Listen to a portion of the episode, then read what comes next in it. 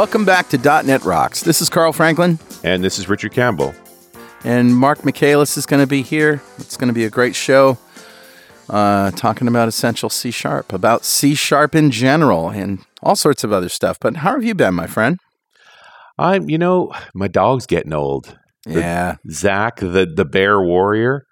So I'm up on the coast place again. So that's why I'm recording with the headset mic. So sorry if it doesn't sound quite the same as in the regular studio, but got a few days up here. And I took him on a walk yesterday to Skookumchuck Narrows. Skookumchuck Narrows. It's a great name, huh? Skookumchuck Narrows. So this is a place, a narrowing of the of the floodwaters through the peninsula, and so f- four times a day you have two ebb tides, two flow tides, and it, this time of year there happens to be these very strong tides, and so it literally creates these amazing standing waves and whirlpools. Like it's something to see. But it's about a three mile hike each way. Uh huh. And uh, had to carry the dog back. He just ran out of steam. Wow. He's 13 years old. Karen's lived about 16, Hmm. and he's uh, he's thin. Like he's in good shape. The vet says he's he's doing great, but I can't take him on a five mile hike anymore. It's just too much for him. So yeah, I carried him back to the car, and he is crashed out today. like he is he is on the floor and he is zonked. That was too much for him. The the, the vet says he's a 75 year old man, and he may still be able to run a marathon, but only one because he's fit. But yeah, he's an old dog. Oh, well. So I'm a little, you know, a little sad too. It's like my old the, the dog that treed bears with you know startling routine. He's just like Mm. he's fading. oh I well, see him fading. it's a new new era. I, I intend when when we lose him, I tend to be a complete wreck. I'm just telling you right now. I'll be a disaster. Well, you know, make sure that you give yourselves a few days to grieve before you record a show. Yeah, yeah. Yeah. Uh, we'll have to. We'll tell Zach stories. Yep. All right, uh, there he is. He still looks good. He's watching me. You know, he's like, "We're, we're going right." I'm like, dude, you can barely walk. Come on, you kill. Take it too far. Like, we should go. And he's, he's he's ridiculous. All right, that's what I got. Well, let's roll the music for Better Know a Framework. Awesome.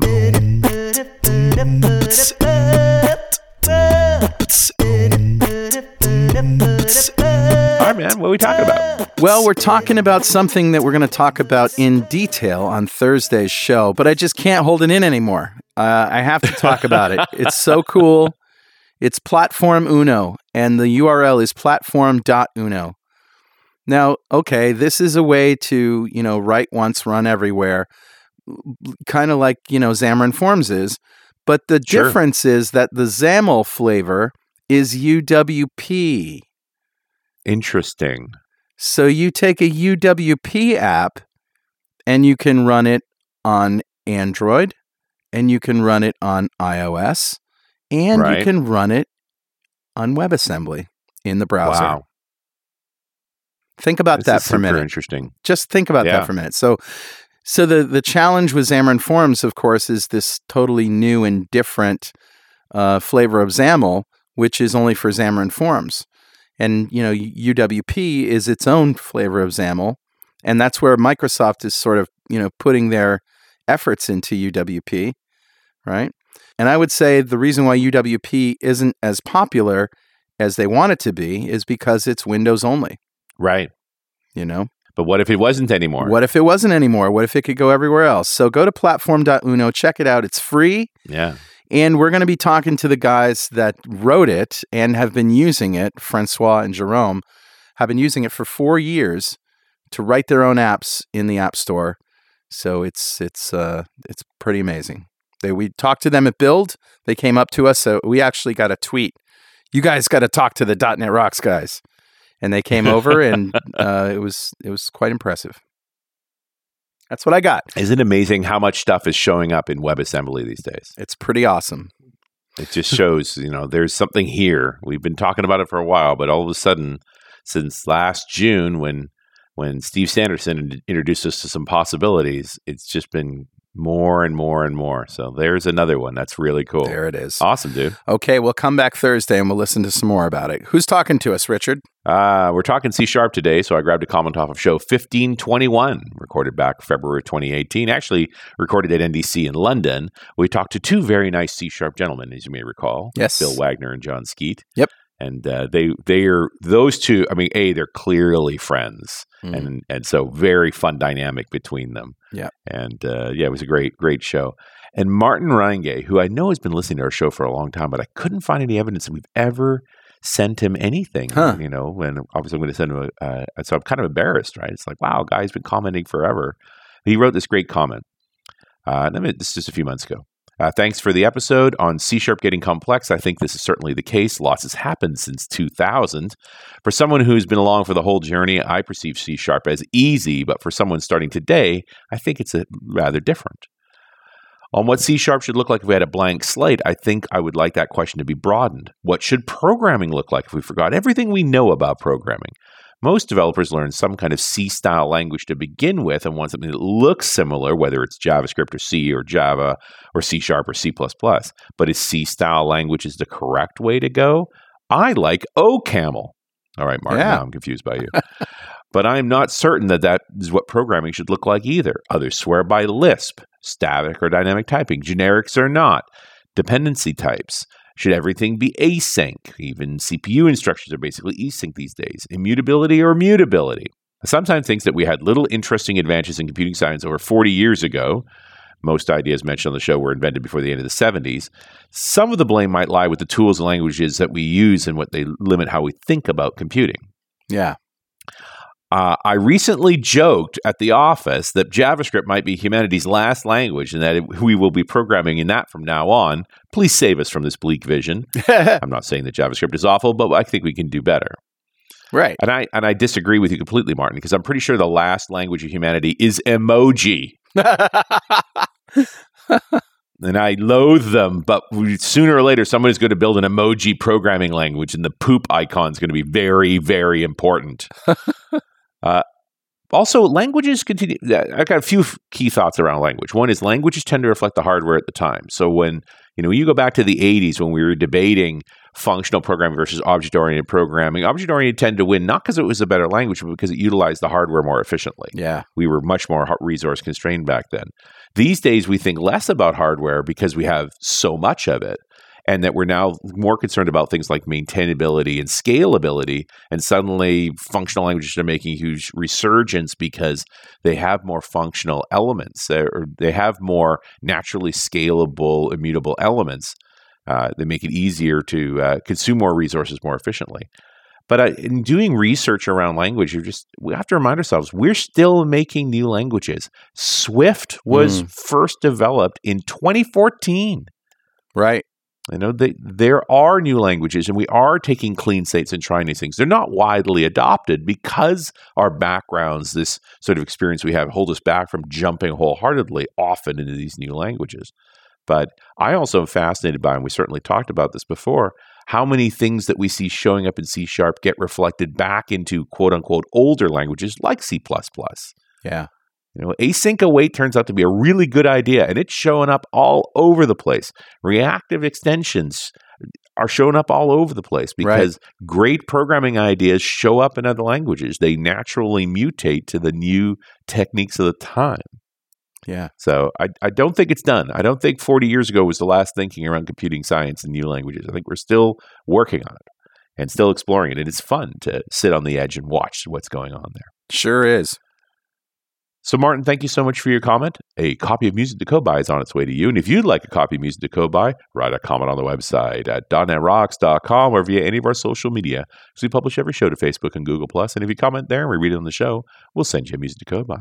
And definitely follow us on Twitter. I'm at Carl Franklin. He's at Rich Campbell. Send us a tweet. We translate them into emoji.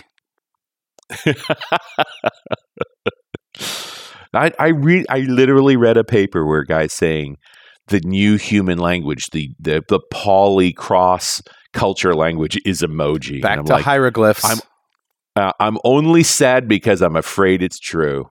yeah. well, you know, at some time people have to open their mouth and speak. And speaking emoji is a whole nother level of problem. I don't know. There's a lot of people when they open their mouth, all that comes out is poop. So there is that, my friend. There is that. All right, let's bring on our guest, Mark Michaelis. He is the founder of IntelliTect and serves as the chief technical architect and trainer. Since 1996, he's been a Microsoft MVP for C Sharp, Visual Studio Team System, and the Windows SDK, and in 2007, he was recognized as a Microsoft Regional Director. He also serves on several Microsoft software design review teams, including C Sharp, the Connected Systems Division, and VSTS. Mark speaks at developer conferences and has written numerous articles and books. Essential C Sharp 6.0 is his most recent. Mark holds a Bachelor of Arts in Philosophy from the University of Illinois and a Master's in Computer Science from the Illinois Institute of Technology. Welcome to the show, Mark. Very sorry we haven't had you on earlier. Thank you very much. It's good to be here. Great to have you. What did you think of Build, Mark? Um, Build was good. I'm not a great conference attender, so it's probably not a good question to ask the likes of me because I spend most of the conference in the labs, doing labs or interacting with people and asking lots of questions. I don't do very well attending the talks themselves. I just find that I don't learn so well by the talks themselves. So on occasion, you know, I'll hear a great talk and I'll be truly impressed and excited. But usually, you know, um, I sort of feel like I could learn it better by sitting in front of my computer and, and actually playing with the technology. So I use the talks for vision casting, but not for learning. Well, that's great. Now that that means you have an insight that people who are attending the talks don't have. So what labs were you doing? So this this year the labs were located in a completely different building. Um, they weren't in the Sheraton. They weren't in the um, primary uh, Washington Conference Center. There, they were actually on another floor um, in a different building, uh, and so a lot lot harder to find. So most of the time I spent was actually interacting with people. I spent a lot of time with um, the PowerShell guys, uh, and looking at Linux running on on Windows. Yeah. Uh, I spent a lot of time talking to the Teams guys, um, and then of course Azure. There was quite a, fair amount of time talking to Azure, and probably the the newest thing I looked at was was sort of new revs of, of Windows Ink and, and mm. what it means to do hand recognition and and uh, image recognition from things that you're drawing. Okay, what was the coolest thing that you saw at Build? The coolest thing that I saw at Build. Um, boy, that's a question. I'm not very good at coolest, or you know, I can say cool, but coolest is a hard question because then you feel like you're judging other people as not as being so cool. Oh, okay. Well, um, did anything stand out? Yeah, I so I really did. I really did like um, sort of the the drone stuff that they showed um, and what the possibilities there are. I work a fair amount in the utility industry, mm-hmm. and we actually have the need to go ahead and do things like pipeline inspection and, and what and um, and then the idea that you could do computer vision with a drone to recognize anomalies in the pipeline. Um, that's a real world scenario that I actually have customers um, interested in working on, and we're doing that right now manually, where we have to geotagging of, of um, or geo-tracking of, of people that are walking a pipeline and inspecting it. And the idea that we could sort of automate that with a drone, um, we probably still have to have a human somewhere, but at least that the anomalies could be picked up using computer vision. Right. Um, I've also spent a fair amount of time doing computer vision in the last two or three years. And so seeing how that space is developing, not only in terms of recognizing of people, but recognizing images, OCR kinds of problems that we have, um, we recently built an app that did check um, check validation, allowed you to deposit a check remotely. Um, and we've done a bunch of uh, things with circuit boards as well, where we've done computer vision type stuff down to a micron. And so it's a very interesting space, and I appreciated seeing what's what's happening in there in that in that arena. The demo that they did around the drone was really interesting because it's like you, you know it's easy to fall in that trap of artificial intelligence is going to be Terminator, like it's going to take over everything. Mm but taking away the human having to fly the drone down the pipeline. Right. Just the drone flying along and then stopping at what it thinks is anomaly, but ultimately the human has to look at it and say, is it worth dispatching a crew? So you still have that human is you're taking away the dull part of the human's work and the you know sort of tricky part of the work and just having them do the assessment. Right. I think that made total sense as a good hybridization between computer vision and drone controls. Mm uh, and still keeping the human in the loop. Mm-hmm.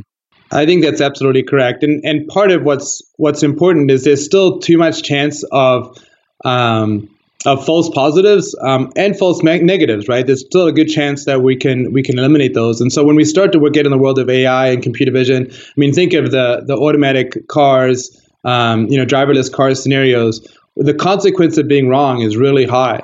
Um, and trying Right. to work through, well, what does it take for us to say, well, there is a human involved. You still have to sit in front of the steering wheel. We're not willing to make it completely autonomous, but you can control how close I get to the car in front of me. Um, my foot's still on the brake, but it's still um, taking away the hassle of pushing the brake, going back to the accelerator, put back to the brake, back to the accelerator, back and forth while I'm in rush hour traffic um, because I'm in Seattle, for example. So, Yeah. so Mark, what excites you about C sharp these days?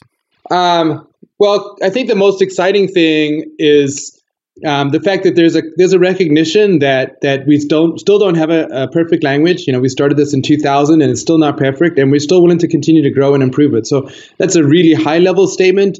Um, but there's people who sort of said in passing, "Oh, you know, I think it's good enough," and I and I often speak in front of audiences and ask them, "So, what feature, feature do you really want in C sharp?" And I'm surprised by the lack of response or the lack of knowledge because people are fairly Right. satisfied.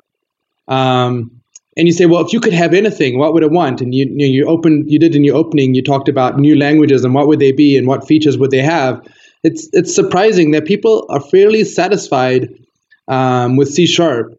Uh, and, you know, especially you look, you look at JavaScript and all the work that's going into JavaScript and improving JavaScript these days. Um, it, it's an indication that there's work to be done in C sharp. Has that got more to do with where how bad JavaScript is, or is that more to do with? Well, I, I don't want to say that. You know, it's not. It's not good. It's not good. good to knock another language. You know, that's that's not really fair. But I think, it, as you said, it can certainly be improved. Yes. Yeah. So Yeah, but it, it is interesting to think in terms of what most people are doing with the language. They feel the language is as good as it can be. They can't think of anything else. I, and you know, here's a corollary to that. And I'd love your insight on this, Mark. Did anybody ask for async await? exactly, exactly. I, I think I think the real insight and the real thing that's important is I think the C sharp team is listening, and they're not you know solving big programs like LINQ. Well, in general, they're not. We're not seeing a totally different way to start programming, uh, which I think LINQ sort of provided, or sort of certainly generics provided. Um, we're starting to deal with niche problems, but as we look at the next version of C sharp, well, so the point being, at the end of the day, the C sharp team is, in spite of the fact that the general community is saying, no, no, I can't think of anything that I want. They are looking at specific problems and going, hey, yes, we should definitely create the ability to return a read-only re- a return by ref, for example. Um, Right. you know, most of us weren't desperate for that, but for the people who needed it, they really needed it. Mm, And the C sharp team says, hey, we can solve that. I, I do think LINQ's a great example of. I don't know that anyone was asking for LINQ. They wanted better ways to explore data sets. They wanted terser language around set based thinking. Yeah. but they certainly didn't articulate it that way. Th- that the vision of great language improvements lives in, a, in the heads of relatively few people, of the Anders Hejlsbergs and the Eric Lipperts, Yeah. yeah, of the Erik Meijers of the world, and that you know we're going to struggle as regular mortal developers to even grapple with how they think about those problems and how we're going to take it on. And they do a great job of coming up with incredibly you think about the underpinnings of LINQ we interviewed Erik Meijer on this It's amazing. his explanations were not trivial to understand, but the code made total sense. Right. Yeah. You know, you start from how can I take all this code that's very ugly and cyclomatically complex and just reduce it to a couple of statements. That's that's essentially where you start, right? the elegance of LINQ, even to this day, you know, now we've had LINQ for more than 10 years. I I continue to be extremely impressed with not only what it gave us, but the few language changes that were made to give you what is essentially LINQ, right? We're talking about adding extension methods. Yeah, lambdas Right. and I everything. mean, Right. Yeah, I mean, it just it wasn't like they radically transformed the language, but the convenience and the simplicity is such that we, as, as long as you ne- you are not affected by LINQ, as long as you never work with collections. right. And if you happen to have a program that has selections, which, as far as I know, is every single program out there, Or guess what? You program differently. yeah, Yes. any kind of list. You have to think about that problem. Mark, give us a moment here while we turn to this very important message. Support for .NET Rocks is brought to you by Conversational UI from Progress Telerik and Kendo UI. Conversational UI are chatbot framework agnostic user interface controls and components that enable .NET and JavaScript developers to create modern conversational chatbot experiences in their web, mobile, and desktop applications. The industry's first packaged set of user interface components built specifically for chatbots are available as part of Telerik's ASP.NET Ajax, ASP.NET MVC, ASP.NET Core, WinForms, WPF, Xamarin products, and Kendo UI for jQuery, Angular, Vue, React, PHP, and JSP libraries. By implementing key UI design features such as calendars, date pickers, list views, and others that are included in the toolsets, developers will be able to improve chatbot conversation through visual elements. For more information, visit telerik.com slash conversational And we're back. Richard Campbell, Carl Franklin. It's .NET Rocks. And actually, it's our first show after Build. We recorded a bunch there, which you've probably been listening to. But right. here it is early June, and we're finally getting to talk to someone, Mark, Mhm. uh, about uh, being at Build and, and the things we saw there. But I, I don't want to go away from the fact that, because I'm working on the history of .NET, you know, Don Syme, like, there was hard work on doing generics right long before there was LINQ. And I don't even know that LINQ was in their heads when they were coming up with that. They just wanted generics to be right. Yeah, I, I, I, think I think when they started with generics, the focus was very much on how to do it in such a way that it didn't handle it handled the boxing scenarios, so that value types wouldn't always be boxed. Um, and they obviously had a predecessor in Java to sort of think about how should be generics be done, and they chose not to do it the same way.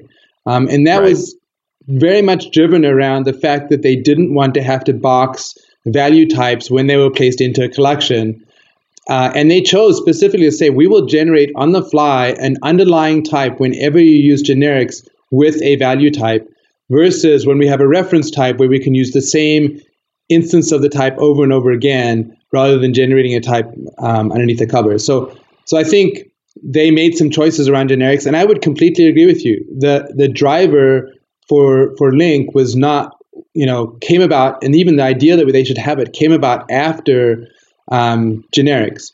The key driver is, you know, my understanding, the driver for LINQ was very much around how the heck do we get data out of a database into our app and handle this impedance mismatch between this, you know, referential integrity structure within the database, this relationship, and move into an OO model. And so we all had ideas of what could be done, but they implemented in a way that was extremely elegant with minor, you know, I think a total of six or seven language changes.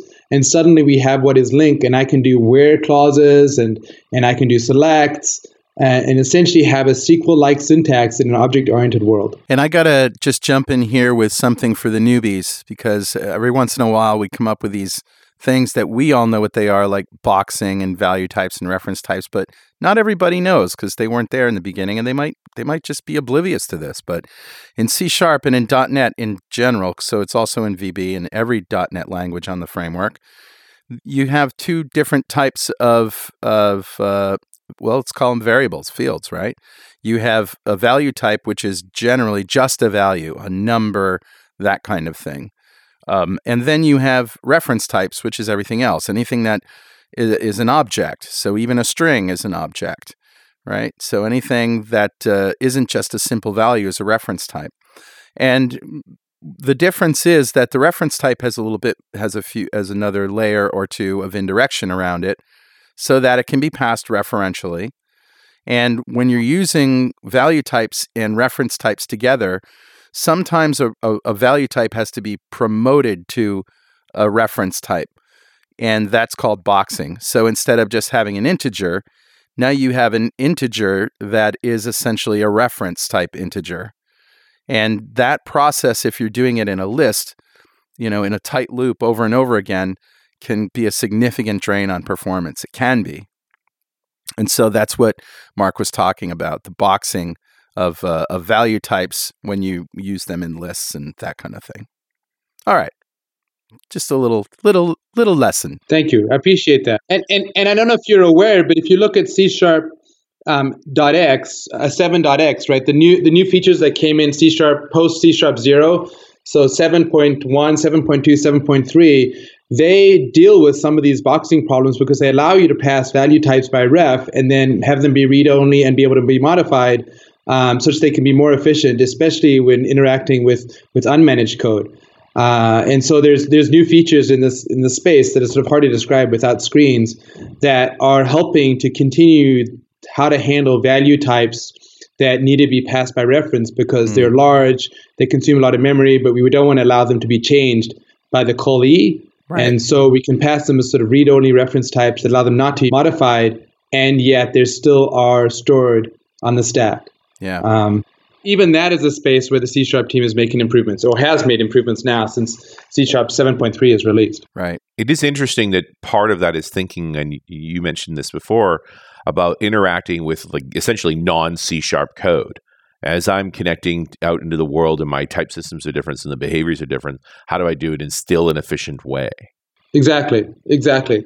And, and I think the majority of those features are scenarios around managing hardcore memory um, that's coming in from unmanaged, you know, large images or, or, or large arrays that's coming from unmanaged right. that has to be addressed and handled and just can't be done efficiently in an t- entirely managed world without the addition of, of this new sort of read-only ref types and, and, and they've also got these in parameters, right? So now you can pass a, a parameter as an in parameter and so it, and yet it still can't be modified. It's only going in. It can't be modified on the way out.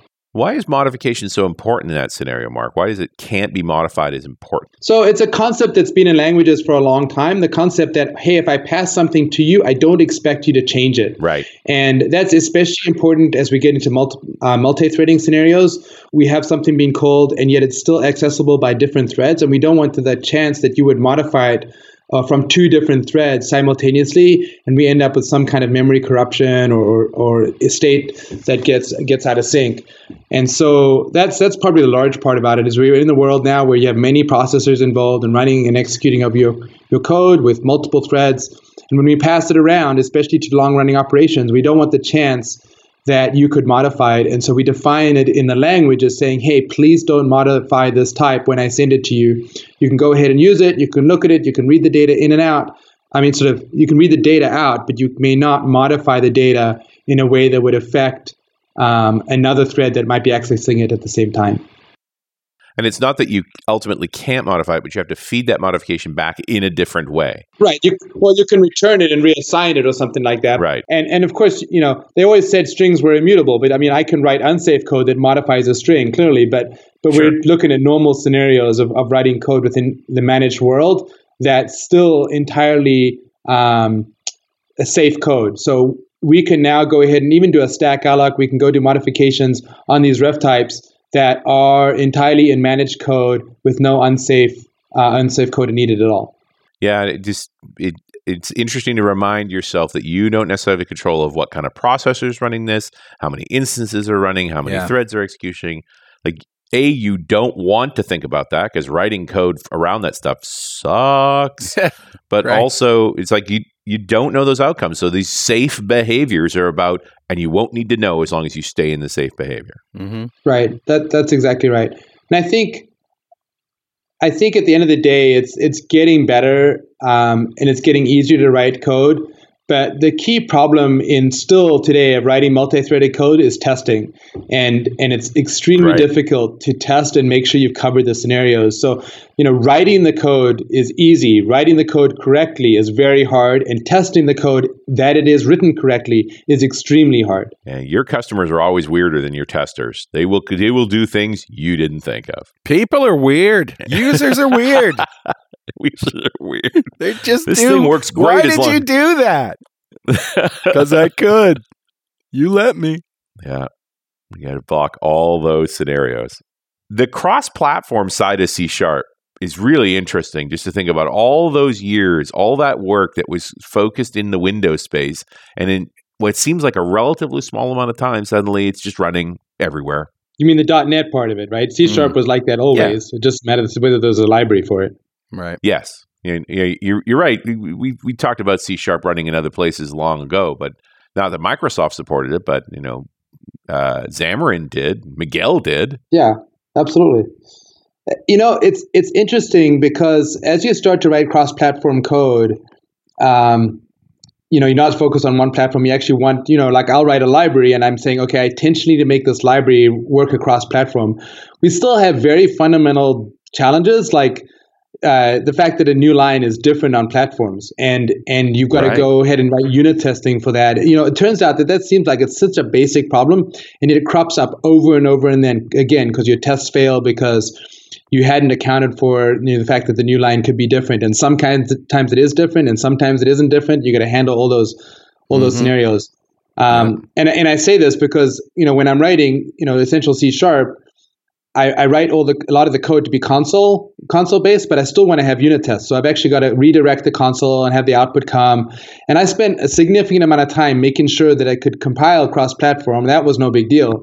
But getting all the tests to work cross platform, even though it was fundamentally just a difference between whether there was a carriage return line feed or just a just a line feed, that was that was much more painful than you would think it should be. And then we start getting to the whole, hey, what happens if there's an API call being made and, and all that kind of type of stuff. But even the fundamental things like line feeds are a pain. And that was one of the things that came out of Build is they've now announced that Notepad is getting an update so they can live with line feed only care uh, uh, line I, changes. I know. I, I couldn't. I couldn't decide whether I should be excited or depressed. I mean, I should I be depressed that it's taken this long, or should I be excited yeah, right. that it's there? Um, I mean, you realize that the cut list for deciding what to announce in a keynote is incredibly hard, right? Yes. I mean, they yes. it is. You really got to have some great stuff for you to make the cut list of what gets removed, and they still announce that Notepad has got to change to support carriage return line feed. That's... That was quite something. I was amazed yeah. that Notepad had threads. what are you doing? It turns out it's the uh, dialogue boxes that are multi-threaded. Yeah. But I, I tweeted about it. I said, you know what's really amazing is is not just that Notepad did that, but that Kevin felt, you know, Kevin Gallo felt comfortable being humble enough to say, yes, we never supported this, but we do right now. Right? That's a pretty significant humility step on his part. yeah. And then I kept on wondering who on the audience amongst developers, right? This is this is a future version of what is PDC. These are developer targeted people. Right. Who is running Notepad? Right. Yeah, right. I mean, well, and I admit I have a machine in my uh, a, a VM in my set that runs Notepad plus plus because line feed. But but you would do it no matter what, just to get Control Z. I mean, it's the yeah. just to get multiple versions of undo. So I mean, you right. can't. I, it's like the first thing you do is Choco install Notepad two. I um Notepad plus plus. I use Notepad all the time. Anytime I want to convert something from like a rich text format to just regular text. And I no. find that that that just bugs the hell out of me. That so use there's so there's apps for that, right? I use Ditto, but basically, Control Shift P will paste it as plain text. So there's apps that'll mm-hmm. go and mm-hmm. convert it because I do that all the time, right? You copy from a web page, you paste it into Word. Well, Word, you've got it, but you paste it into like you know an editor or something like that, and you want plain text. And I have to have you. Know, I can do Control P is regular paste, and Control Shift P removes it into and pastes it in plain text. Yeah, it's way too much work yeah. to put it in Notepad as well. Right. And goodness knows, don't use the mouse. Paste special. I, I, you know. I've heard there's a thing called a mouse. I'm not sure how to use it yet. I haven't figured it out. it's a thing that looks like a foot pedal, but if you put it on the floor, everybody thinks you're weird. well, I have the eraser head. I'm still one of those uh, Lenovo or IBM oh, people that likes to have the eraser head on the keyboard. You like your nub. That's right. the That's nub right. thing. Yeah, reading reading log files with line feed only. There you go. That's my life. No. the, I, but I super appreciate that it's only when you start doing cross platform development that you really get reminded what is language, what is framework. Mm. Right, right. I think I think that's I think that's very true. Uh, and we and there's some cases as you know I'm using I do a fair amount of PowerShell right and trying to do PowerShell cross platform. Mo- yeah. Mostly we just didn't care about it, but now if you want to go ahead and write a PowerShell module, you actually have to be conscious of the fact of are you going to run this on on PowerShell that's cross-plat or not. Uh, and yeah. so you have to be intentional about it because if you go post it into PowerShell Gallery, you're expecting that that people can use it from anywhere. So yep, no, and I got to think the Linux guys that are willing to take PowerShell out for a spin are super frustrated because they see all. It's like being a VB.NET developer searching for samples. Right, You know, it's like all this this huge ecosystem of PowerShell stuff, but it was only ever written and tested on Windows, and uh, and so you've got to do all that culling yourself. That's that's exactly right. I, I did learn this might seem really obvious to a lot of your listeners, but um, I've obviously we've had Bash for now what two two builds. Um, yeah, a couple of builds. We can go install Bash on Windows. Uh, and it's a Windows Store app, right? So you can download and install Windows Store app from Bash. You can now install Debian and you can now install Ubuntu. Uh, those are all available. But what I didn't know was you can go to the command line and type WSQL, and suddenly you're at the default Linux command prompt. It's hmm. that easy. I don't have to start Windows, run another app. I can literally just type WSQL and I'm, I mean WSL, excuse me, WSL, and suddenly I have Linux at the command line. Uh, right. And and I didn't realize WSL so stands for the Windows subsystem for Linux. Exactly. Right. Which is what Bash has evolved into. Yeah. Um, but I always started a new window and and you know got it up and running and stuff like that by yeah. by through that method. But the fact that I can now be in PowerShell and type WSL and suddenly I've got Linux is is very powerful, especially if in my as in my case I really am writing cross-platform code, so I need to be right. able to step into that environment really quickly. So, what are you writing on the Linux side that you don't want to write in the regular PowerShell side or in any other scripting approach? Yeah, so in my case, it's specifically. So this is an interesting question. In my case, it's specifically because mm-hmm. I'm trying to write code that is cross-platform for the book, um, and I want to make sure we can support the full set of set of audiences. Uh, the other place where you encounter this is as, as you go into sort of microservices, con- containers kind of world. You're you're starting to to to do that a lot more what's what's interesting to me, and it's an age old question, is do I actually write my code to be cross platform from the start? And from an application developer's perspective, I almost want to suggest that the answer is no. That right. when you need a port, that's when you should be cross platform. From mm. a library developer's perspective, of course, you need to do it in order to have the most um, surface area for your buyers or for your for the users of your library.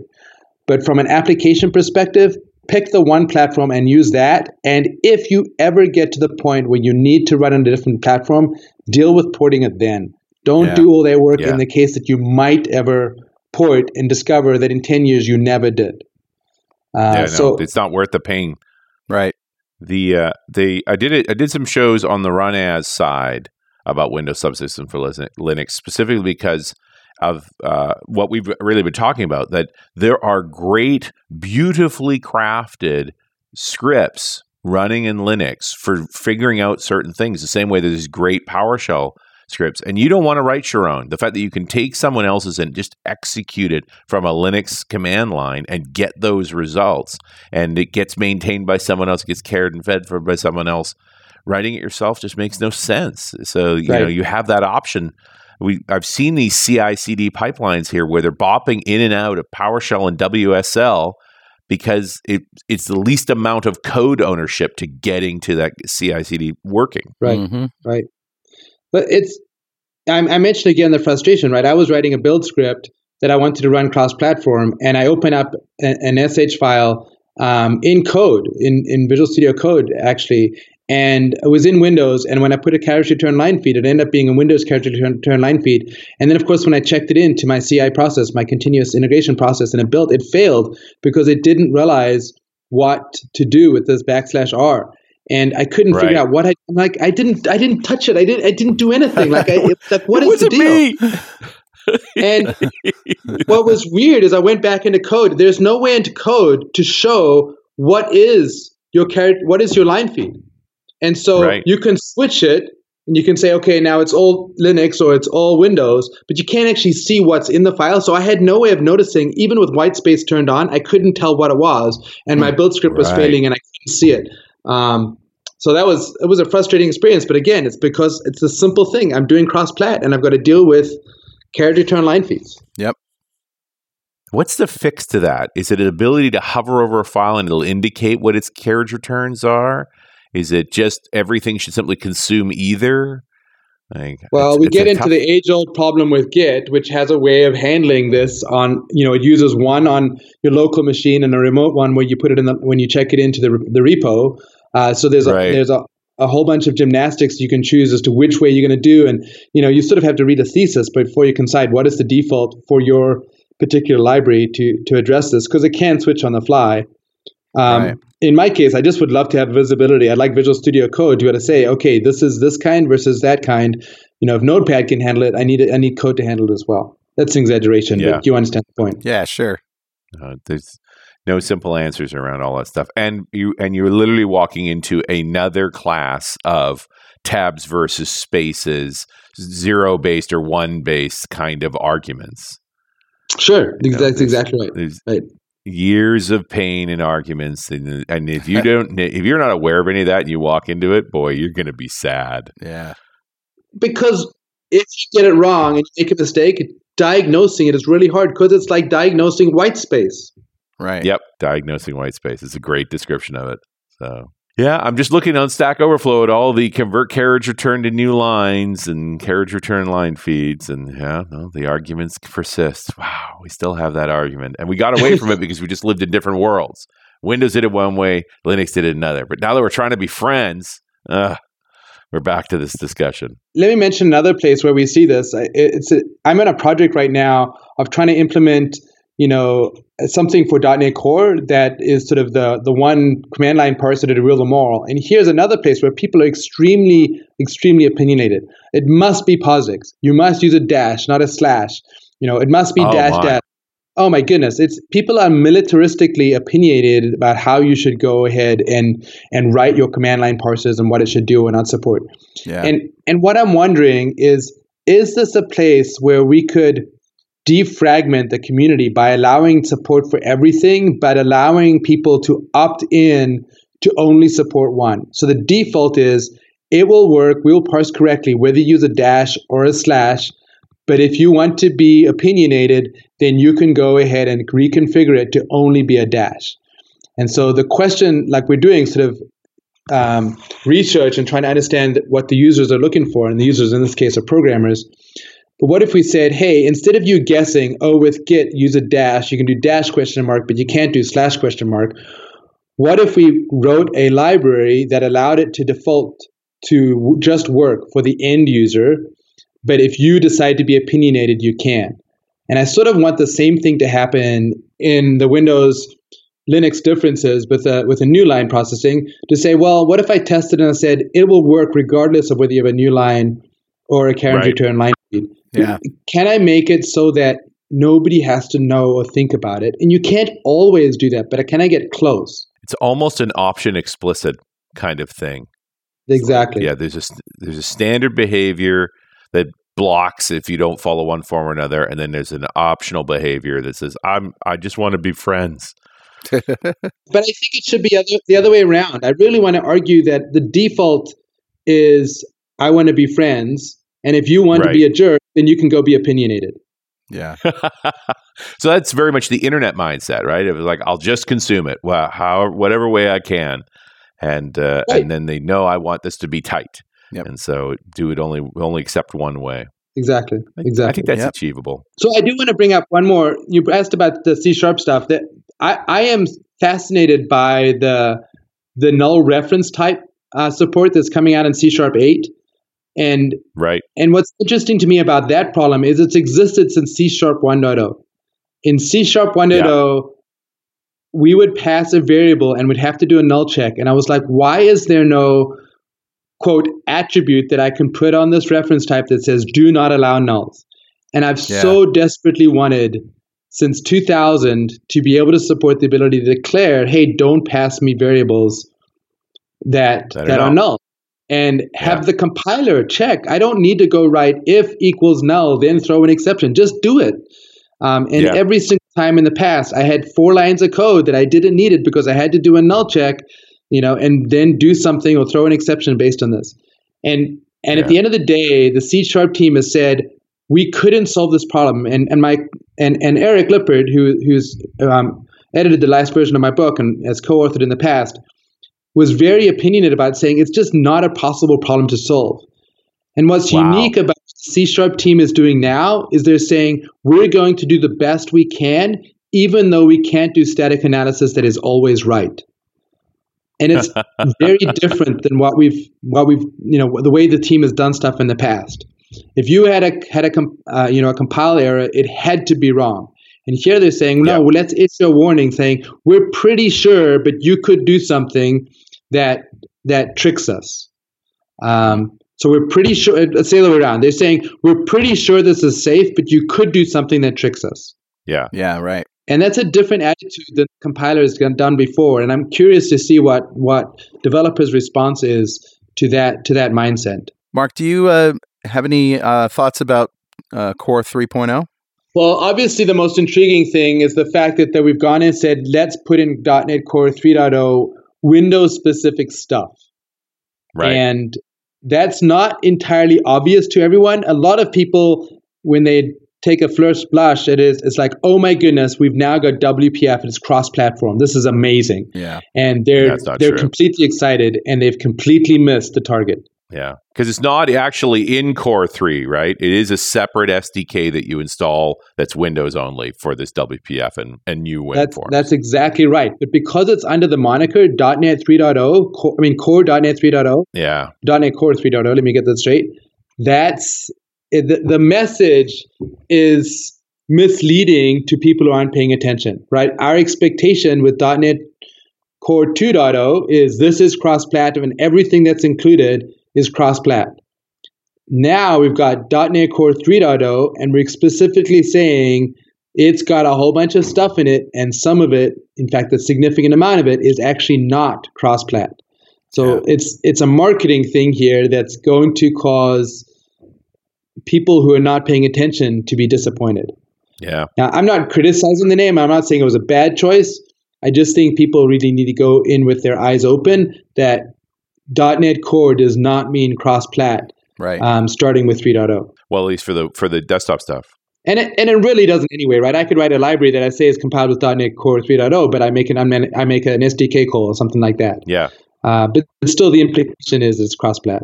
Well, and you have to wonder if they won't get to a time when they do open source this stuff and it can be made cross-plat. They're just not prepared to do that yet.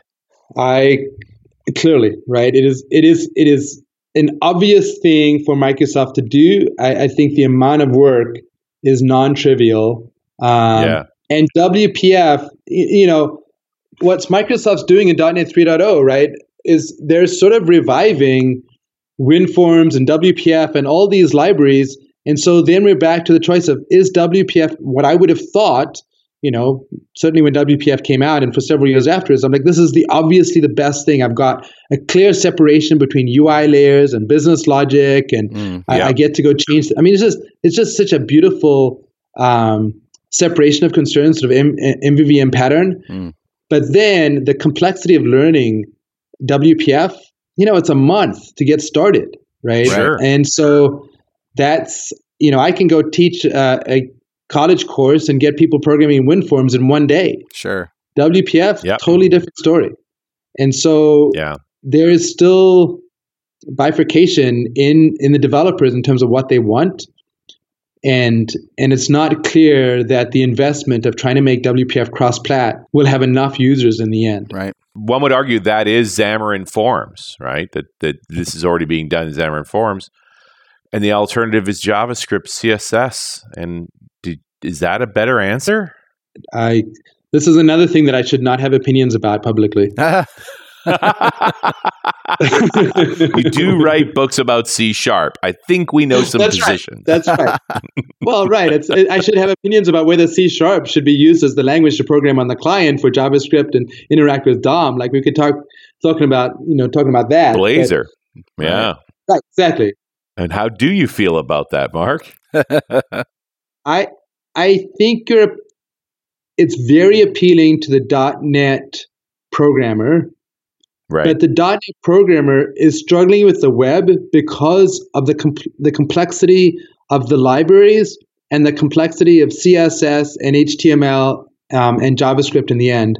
Uh, so they're saying, well, I can skip the JavaScript, I still, but I still need to learn um, the CSS and HTML and the DOM and all that. And I'm sort of thinking the people who are experts in web programming are totally content programming with JavaScript or even better, TypeScript. They, Mhm. Their world, they're satisfied. So who are we targeting when we go right and give you the ability to put C sharp on the web client? yeah. I think there is an answer. I, I want to be clear. I think there's an answer. You can do a lot of business processing in the C sharp layer that's not interacting with the UI. For example, yeah. like there's that's a real that's a there's a real potential space for it.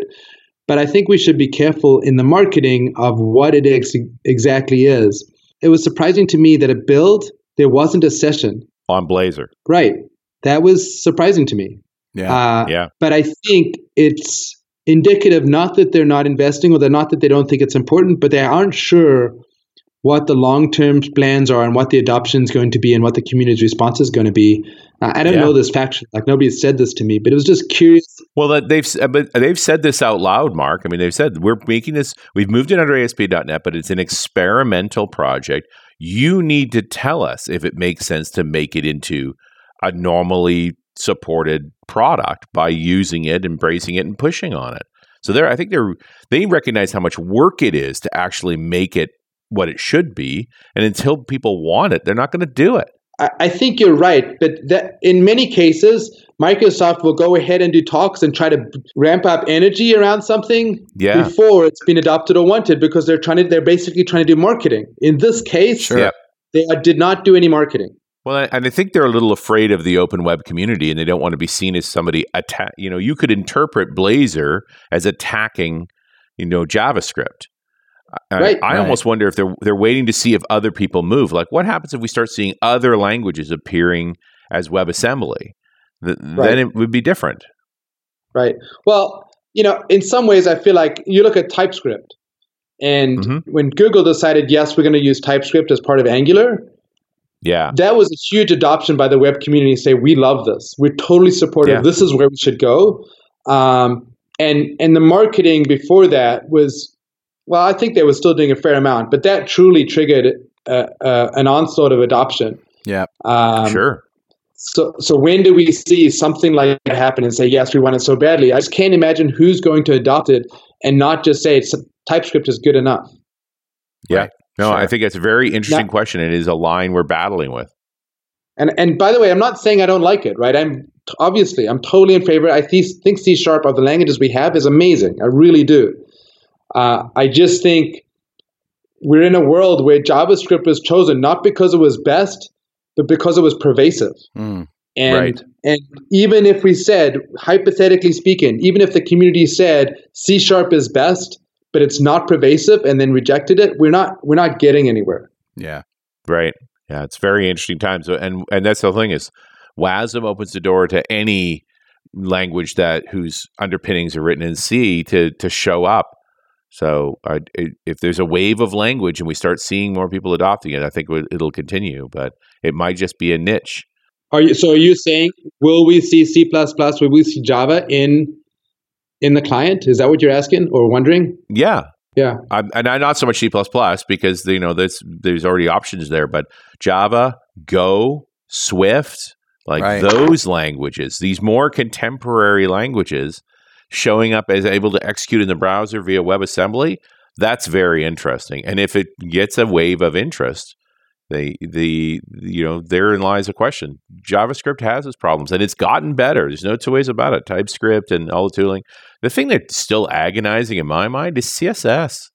it's if if XAML has a shot at being ubiquitous, it's because they come up with a better way to style. They have because Bootstrap. CS, yeah. Well, that's how they fix CSS by taking it away from the average mortal. Yeah, right? exactly. If that's yeah. the answer, is to just protect you from it. Yeah. Is that really the answer? Well, you know, it, I mean, I, it, I see them as different levels. You know, people that people can be very productive with things like Bootstrap without having to yep. do any styling, and and then if something doesn't work or they want something to be tweaked, now you got to f- sort of figure out the the nitty gritty details. But I'm amazed at the problems that Bootstrap in particular solves. You know, just simple things like centering in a div. Yeah. You know, just things like that. that used to drive me absolutely nuts. And I, I was like, oh, for, forget it. I hate CSS. But then, yeah. you know, yeah. you just so put it's the okay. right class it hates on it. you back. And I think the speed yeah. with which the web is moving, which you know Bootstrap is an example of, really, you know, if I try to say what is my UI framework for the web, you know, is it going to be Vue? Is it going to be Angular? I mean, I, you know, those are those are challenging questions that make web programming really complicated. Sure. Yeah, it's true. And and we're still really only talking about what fits on a screen and is touched, typed, or moused. As the new form factors come into play, as it goes onto your head, as it goes into voice, like these other environments, I think these uh, very opinionated approaches to simplifying styling are going to run into a wall and uh, we're going to have disruptive moments. Yeah. I would say that we need a disruptive moment to try figure out how to make web programming simpler. Um, yeah. But I can't see how it's going to happen because right now, the speed with which new libraries are created is so fast to try that the, we become bifurcated, right? We've tried to do multiple different libraries and everyone's choosing one yes. or that one and they're working in different places. We're not centralizing. And so the appeal, I'm not saying it's reality, but the appeal of, of, of XAML is to say, hey, can we go and say there is one standard and it's one library and it's one programming model and it's, it's cross platform and it runs on the client? Yeah. Yeah. Well, and I think what, one of the reasons you see so much bifurcation, so much fragmentation is that there is no good answer. And so people are trying things and that the good answers ultimately emerge. You know, the I feel like the velocity has slowed down in the past few years. Angular pulled out a substantial amount of dominance in the PWA space. Mm-hmm. For you know, there was many more frameworks before it, but after it, it really sort of tapered off until you weren't happy with PWAs. You started to see PWAs make no sense. And then the componentization models of things like React have sort of flared up uh, and said, here's a different set of problems that it solves. While I love Angular, I think at the end of the day, you have to have a pretty big app to make it worthwhile. Absolutely. What happens when I want to do something simple, right? Yep. It's just too big of a bite. So, right. um, give it. We'll give you a few minutes here to plug your book. Tell us about it. Your latest book. Um, well, what you mentioned, so the latest book comes out on the 18th. What is that, Friday? So this is C Sharp, seven, Essential C Sharp 7 uh, is available in stores, uh, whatever that means in the world in the year 2018. I'm not right, sure. Yeah, yeah. Uh, on on Friday, and obviously what I've done in that one, I don't have anything C Sharp 8.0, but I do have all through C, uh, C Sharp 7.x, so C Sharp 1, 2.2, C, 7.3, uh, and covered all the new features that come with C Sharp. Um, if I had to choose one that, that probably is the most significant, it would be well, there's two actually. It would be pattern pattern matching and and tuples.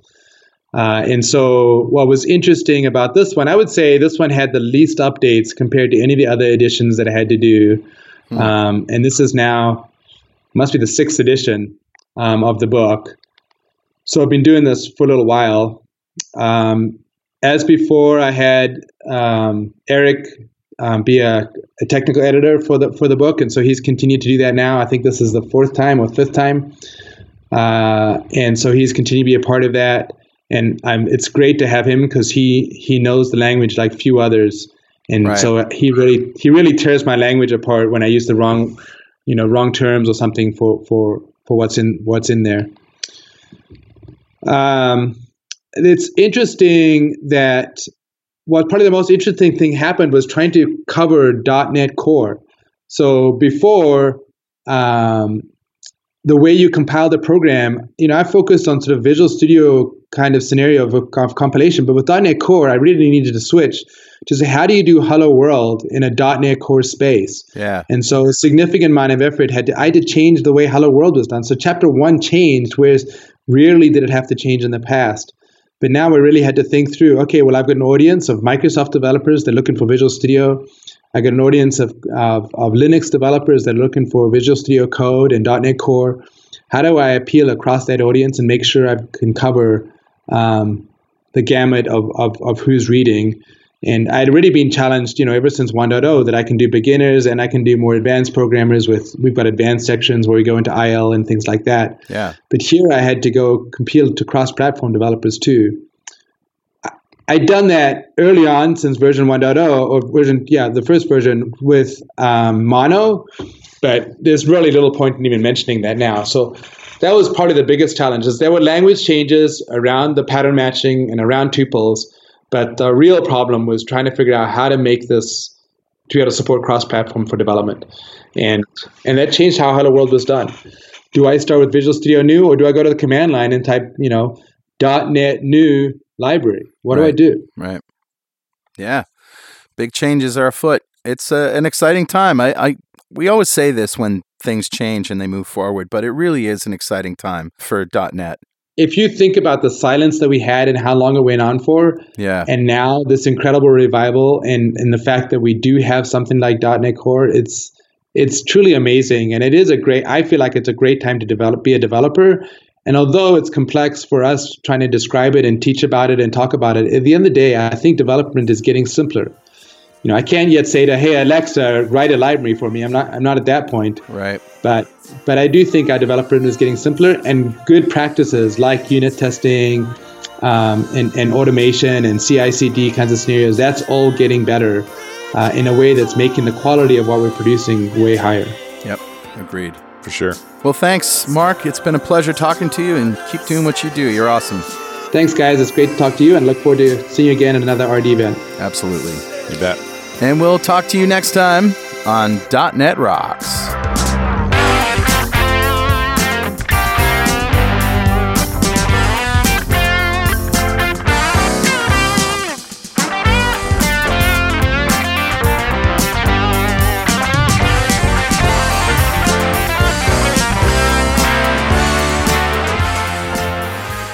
.NET Rocks is brought to you by Franklins.Net and produced by Pwop Studios, a full-service audio, video, and post-production facility located physically in New London, Connecticut, and of course in the cloud. Online at pwop.com. Visit our website at dotnetrocks.com for RSS feeds, downloads, mobile apps, comments, and access to the full archives going back to show number one, recorded in September 2002. And make sure you check out our sponsors. They keep us in business. Now go write some code. See you next time. Yes,